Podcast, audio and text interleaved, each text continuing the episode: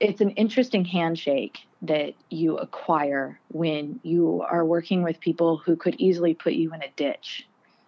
And so I think of those times when I'm at conferences and I shake hands of people and I think in my head, they're never going to kill me. This is fantastic.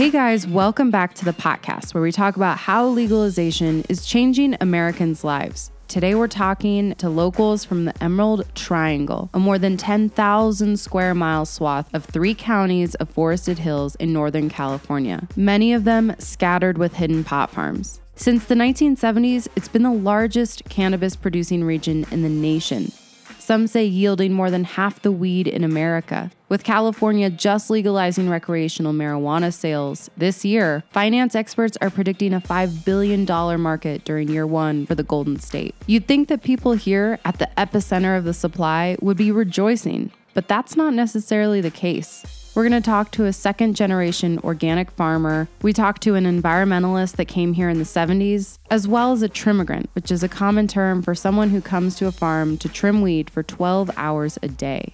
While there are many stories from the Triangle, many of them speak to the fact that the Triangle, up until now, has thrived as a kingdom of secrets. While secrecy has been key to staying free and in business, secrecy has also meant that many crimes go unreported in the triangle. The black market is not a laughing matter in these parts. It's as dark as the name implies. Today, we look at whether this underground heritage farm culture can survive legalization and whether the region wants it to.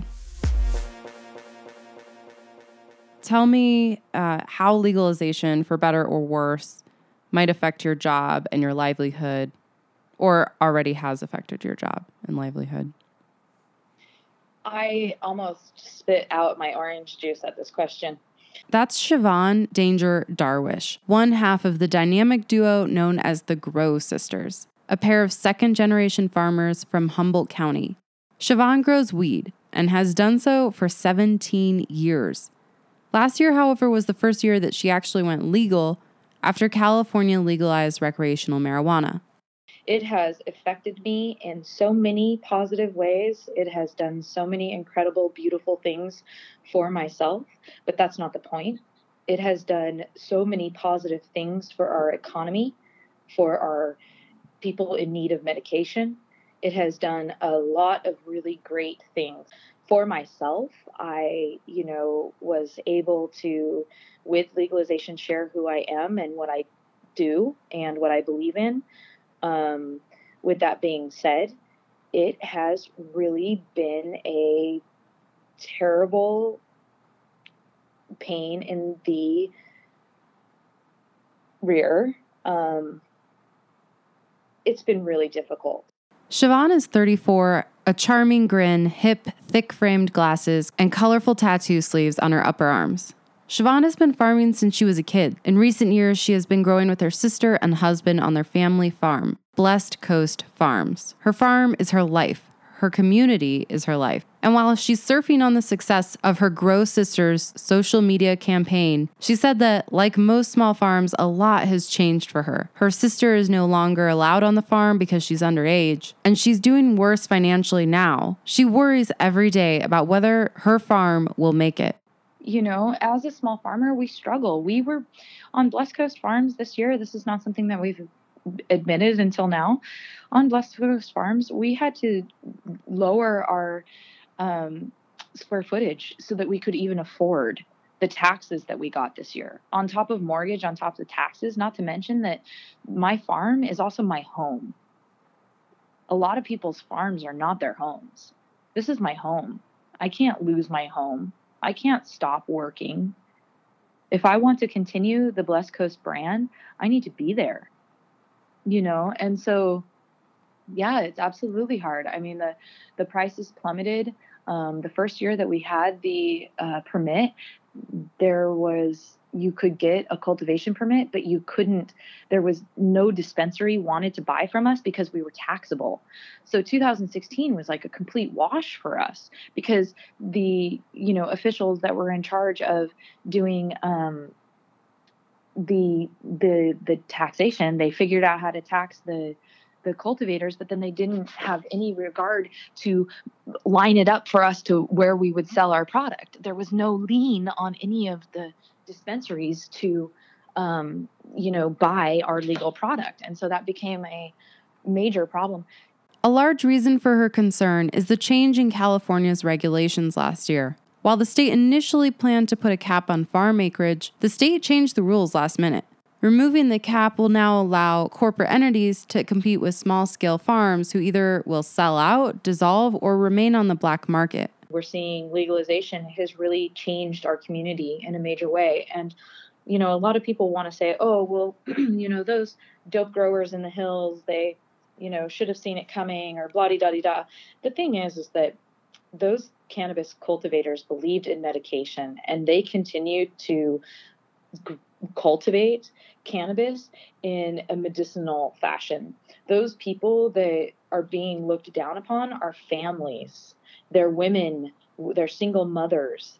You know, there's a lot behind the story that we are all getting really caught up in in this big um, excitement, this big wave that's happening in the cannabis industry, but we're not really looking at the um, you know the people who were there for cannabis a lot of people that i know that were even going for the licensing they pulled out and they decided to just continue in the black market. The black market is going to stay strong for a minute. It's not, yeah. it's not unfortunately their prices have plummeted but i mean we're seeing that in the legal market too so we'll see.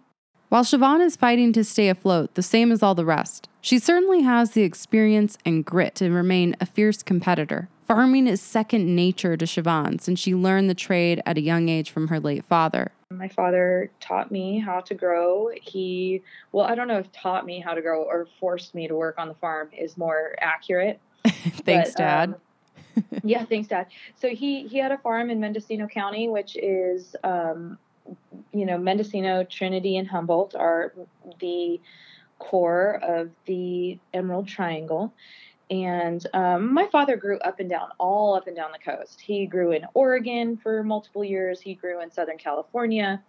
Um, but he found that the climate in Humboldt was the best, and Mendocino was the best, and he really liked being there. And so, for years, he had a, a farm there. And, um, you know, he also realized that he didn't necessarily want his kids to grow up on a farm. And so he sent us to go to school in another state, which was always really hard for me um, because he was taking money out of the triangle and paying for us to go to school elsewhere or you know paying for a home elsewhere and i that always kind of got to me. And so when I started cultivating in the triangle, I stayed in the triangle and I bought homes and I put money back into the community. And I think that that was a really big thing for me to realize was that there was a lot of farmers that were coming to the Emerald Triangle, making money and taking it out of the community. Were you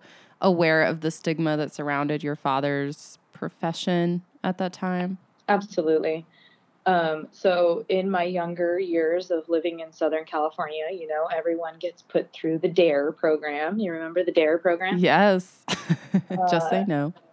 Yeah, just say no. So, you know, as soon as I came home with the DARE paperwork, I think I was, you know, fourth or fifth grade. And I remember my dad being like, oh, we're going to go to an Angels game tomorrow, you know, or whatever. And, and we, and we didn't finish the, the DARE program, you know, and so uh, oh, he took you out of it. Yeah, he took. He, we went. We went to see a baseball game instead. Yeah, um, you know. And so in my younger years, it was it was it was my aunts smoked it was you know just as it was smoking smoking cannabis was the same as drinking alcohol or smoking cigarettes it was something that the adults did and in, in my younger years in, in Southern California, um, you know, it was not really a concern of mine. I knew it was around. I knew what it was. I knew that the adults did it when they got together and there was a party or Thanksgiving or, you know, something like that. And no big deal. Um, into my high school years, I absolutely learned very quick. And um, the term loose lips sink ships became very real um, I started living a, I actually haven't told anyone this. This is really interesting. Um, I started living a dual life. uh, all through high school because I knew what my father did, and I knew that if I mentioned anything to anyone, that he would go to prison. Um, I was raised in Park City, Utah. My father did not want me to go to school in Garberville at the time in the in the 90s. You know, um, there was very little going on in Garberville, and uh, so my father put us to school in Park City, Utah. I went to Park City High School, where it is a very uh, Mormon dominated uh, culture and you learn really quick to answer that your father was a was a contractor you know that he built homes. And uh, the reality of him going to prison was very real. And so it was really hard to be at home and you know shipments of large amounts of cannabis would be around, you know, and, and this is all black market stuff. Thank goodness he's dead. I can say these things, right? but, but so, so, you know, I was very much so around it at home and then would go to school and would have to live a completely different life and not say anything. And so I learned the value really quickly of not talking, you know, of, of being very tight lipped, of being very conscious of what was going on around me.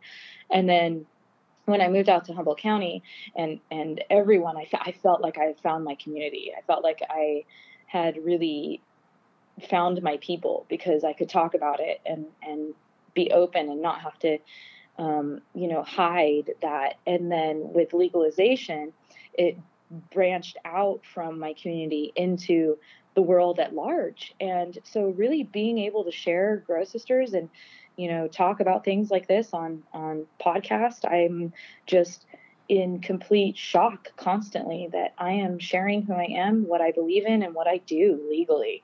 And it's been really liberating.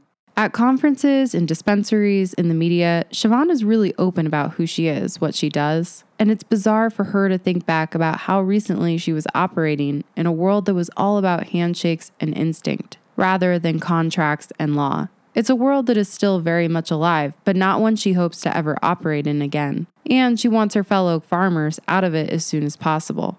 The black market is very dangerous. There are bodies that end up all over the hills of the Emerald Triangle because of people trying to steal from other people or deals going wrong. That's why legalization has been a good thing.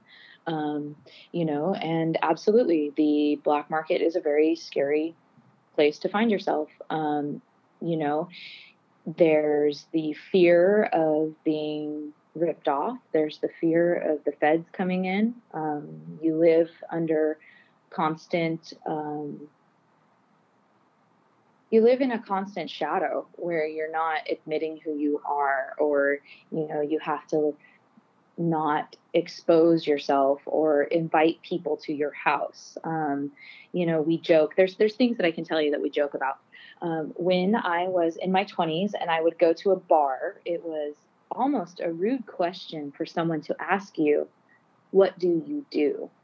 What do you do was a question that in the Emerald Triangle people never asked because it was rude, because it would be outing someone that they were a grower. And nine times out of 10, someone that you met was a dope grower, you know?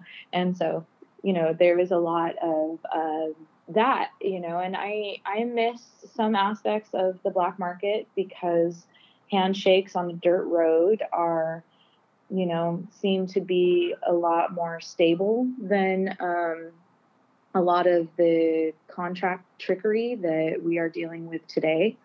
Um, with that being said, a lot of contracts and um, paperwork has really saved a lot of aspects of my business, and so I'm grateful for that. However, you know, it's it's a tricky one. It's it's a tricky transition to move from the black market into a legal market because you want to continue to do the you know work at that that you did in the black market but you can't because it's it's no longer legal, you know, and so that has been a major change for a lot of farmers in my community, you know, um, doing doing work different. We are doing work completely different than what we were, and so it's, you know, it's a it's a major change. When you said there are bodies all over the hills, like, I mean, is that, are you being facetious or are is that? Kidding me? You've never you've never heard of the Emerald Triangle? You've never heard of people, mass mm. bodies ending up on Murder Mountain? Yes, absolutely. Is there an actual murder mountain? So there's not an actual murder mountain, but the the community has named it Murder Mountain because every year there's multiple deaths, there's multiple people going missing. Murder Mountain? Yeah, it's a real place. And yes, a number of bodies have been discovered there in recent years, many of them deemed murder victims. Other people are still missing in the triangle, their cases unsolved. It, it, the the the industry so as a child, me growing up, it was hippies in the hills supporting their community. It moved quickly. It was almost like I want to say like 5 or 6 years ago, it really went downhill and a lot of the um, home, you know, family farms and stuff, we started seeing less family and more of the people coming into what we would call slash and grab and um, just in in it for the money, you know. And I think that ultimately that was one of the reasons that the government was like, look, we we have to step in you know not not only because this is a true medication but because and and there's profit to be made of course but because you know there was a lot of really nasty things happening in the hills of the the the, the tri counties you know and and that's really unfortunate but it's just the fact i mean you can look it up in any newspaper any publication yes there are multiple there's a lot of people who have disappeared and been buried in the hills of,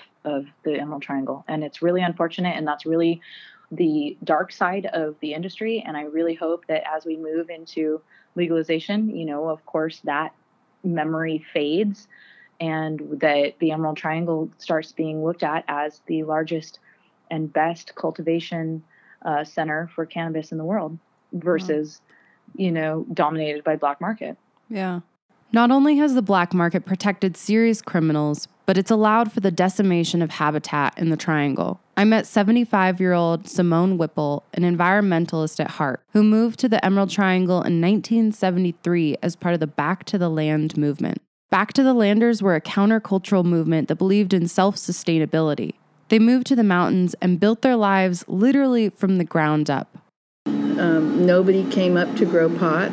It was all people who wanted to have a different kind of lifestyle, and the um,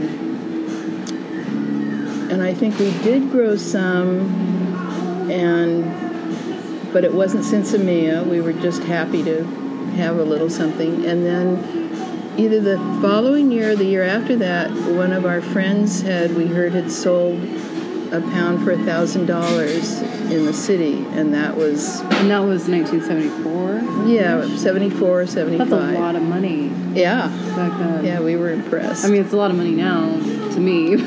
well, and then it it did go up to five thousand a pound, at, and six thousand at the height. Those were just the humble beginnings of the triangle. In time, the local loggers and fishermen, whose industry was suffering, jumped on the bandwagon too. And soon enough, Pretty much everyone in the triangle was tied to weed in some way. But in the past five or six years, cartelish operations have moved into the area. Some of the groups from Mexico, others from Southeast Asia, and most predominantly in Simone's area, Bulgarians from Eastern Europe. I don't know who with whom they're associated, but they come in with tons of cash and they'll buy a place and then they level off hillsides. They're doing tremendous environmental damage. Simone said that the Bulgarians are often nice people, but they use bribes to make discontent neighbors happy. Never would she sell her land to any group that planned to use toxic chemicals and poor farming practices. She came to the Triangle in the first place to preserve the land using sustainable practices.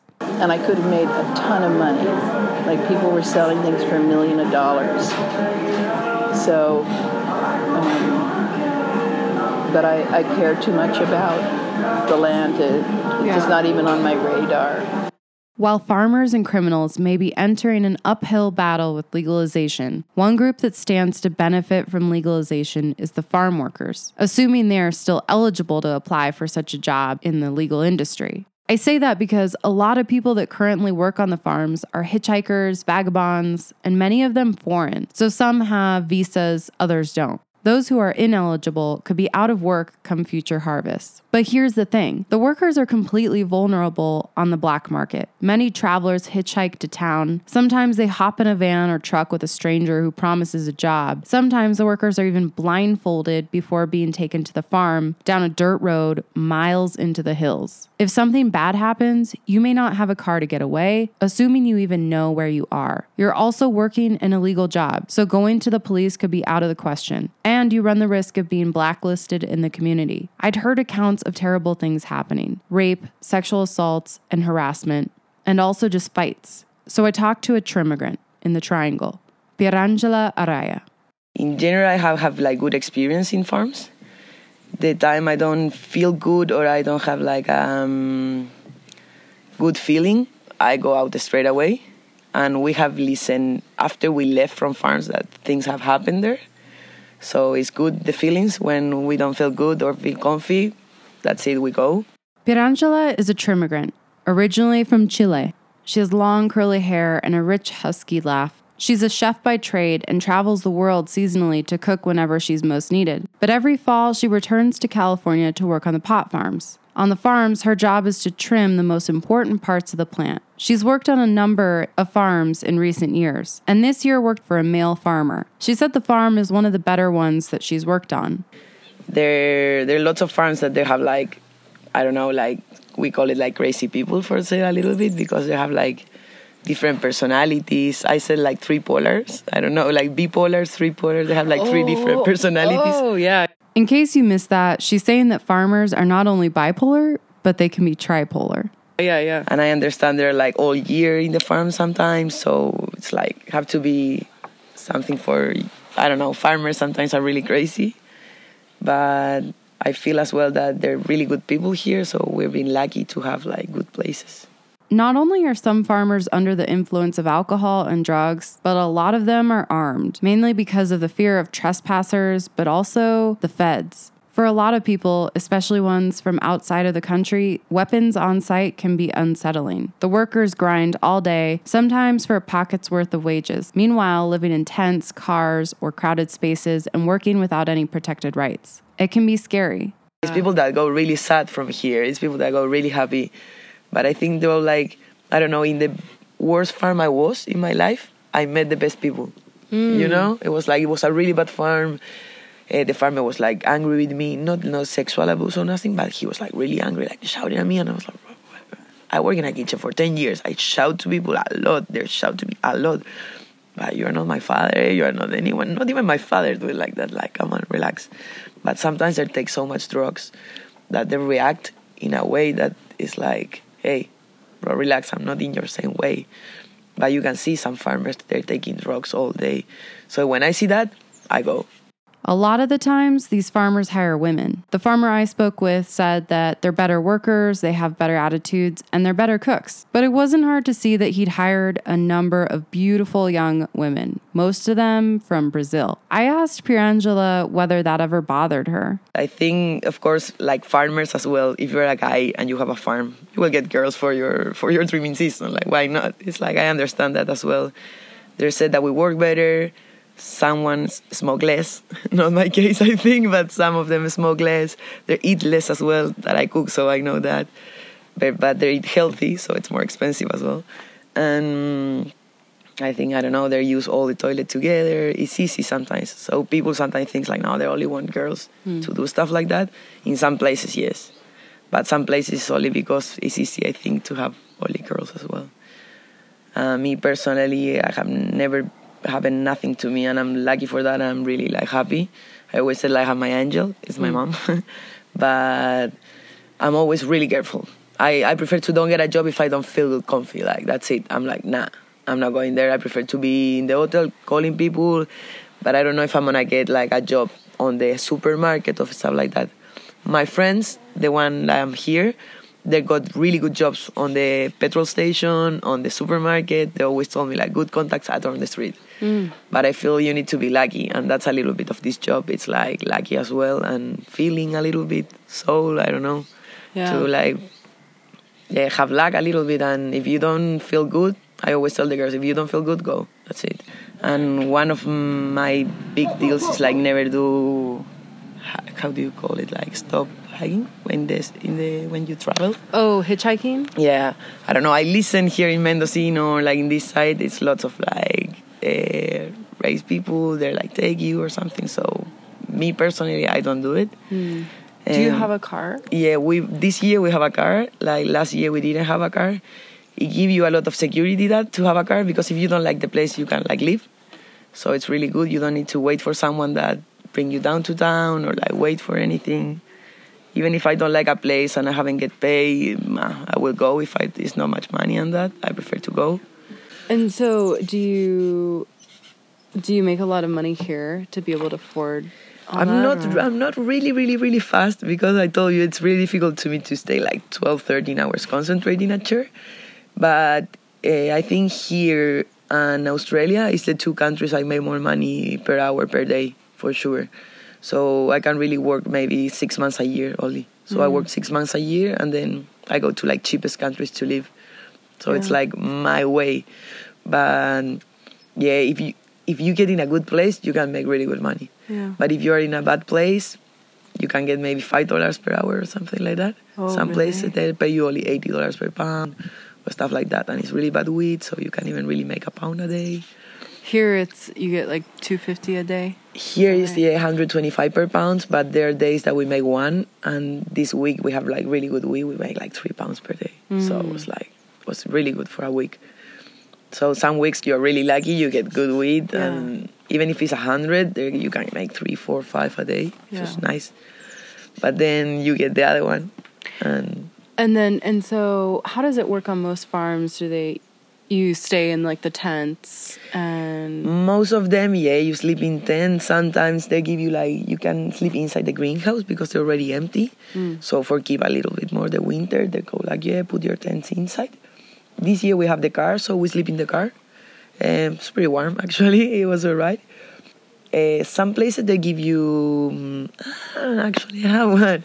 Some places they give you houses, but last year I didn't want to sleep there because it was like too much people sleeping together. I prefer to be in my tent by myself. Yeah. Yeah, one of the guys in the night, uh, one of the girls wake up and the guy was like, how do you say? I don't know. oh um, yeah, he was masturbating. yeah, masturbating, looking at them in the night when they was sleeping.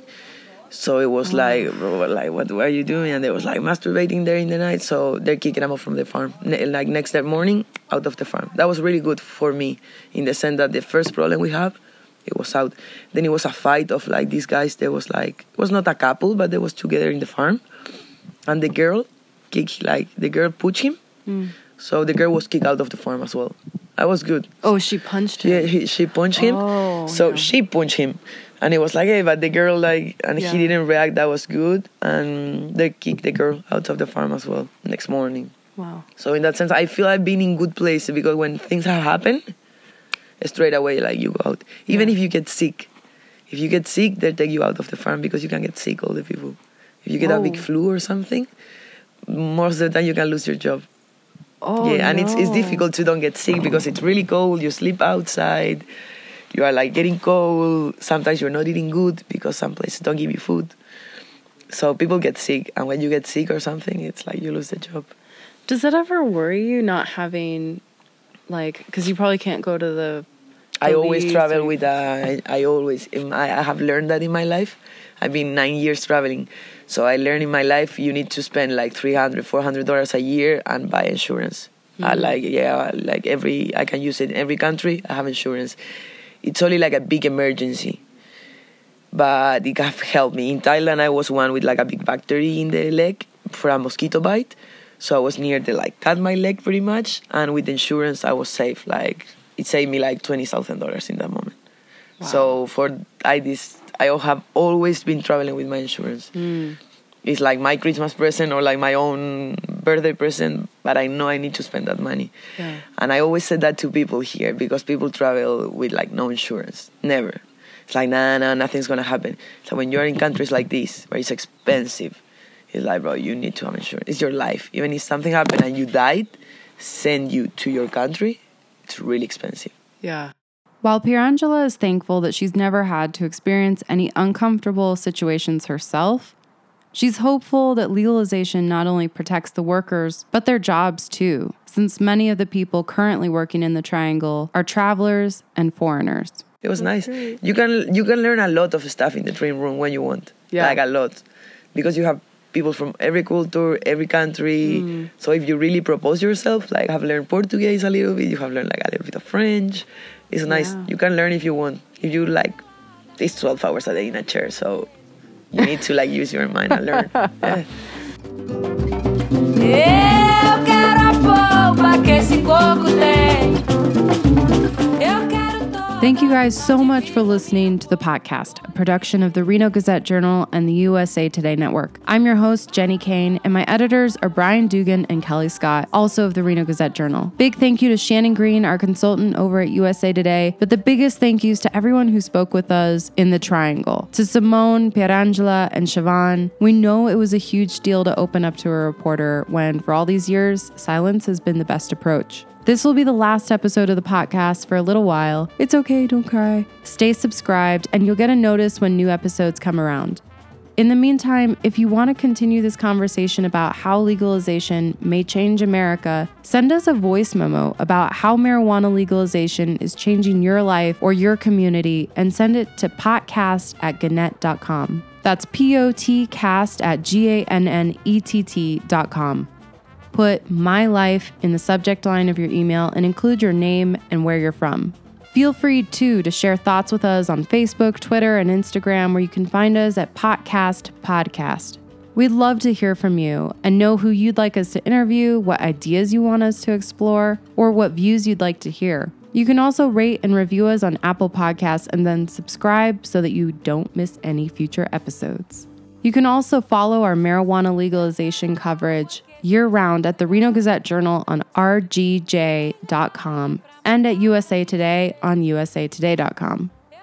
Again, a million thank yous to those of you who have been listening, chatting with us on social media, and subscribing to us and rating us on Apple Podcasts, Stitcher, and SoundCloud. All of you guys seriously have made all of this work totally worth it. It's meant the world to us that you guys have enjoyed listening to the podcast as much as we've enjoyed making it. Stay tuned for more in the future, and we'll talk to you soon. Balança, balança, balança, balança, mas não cai.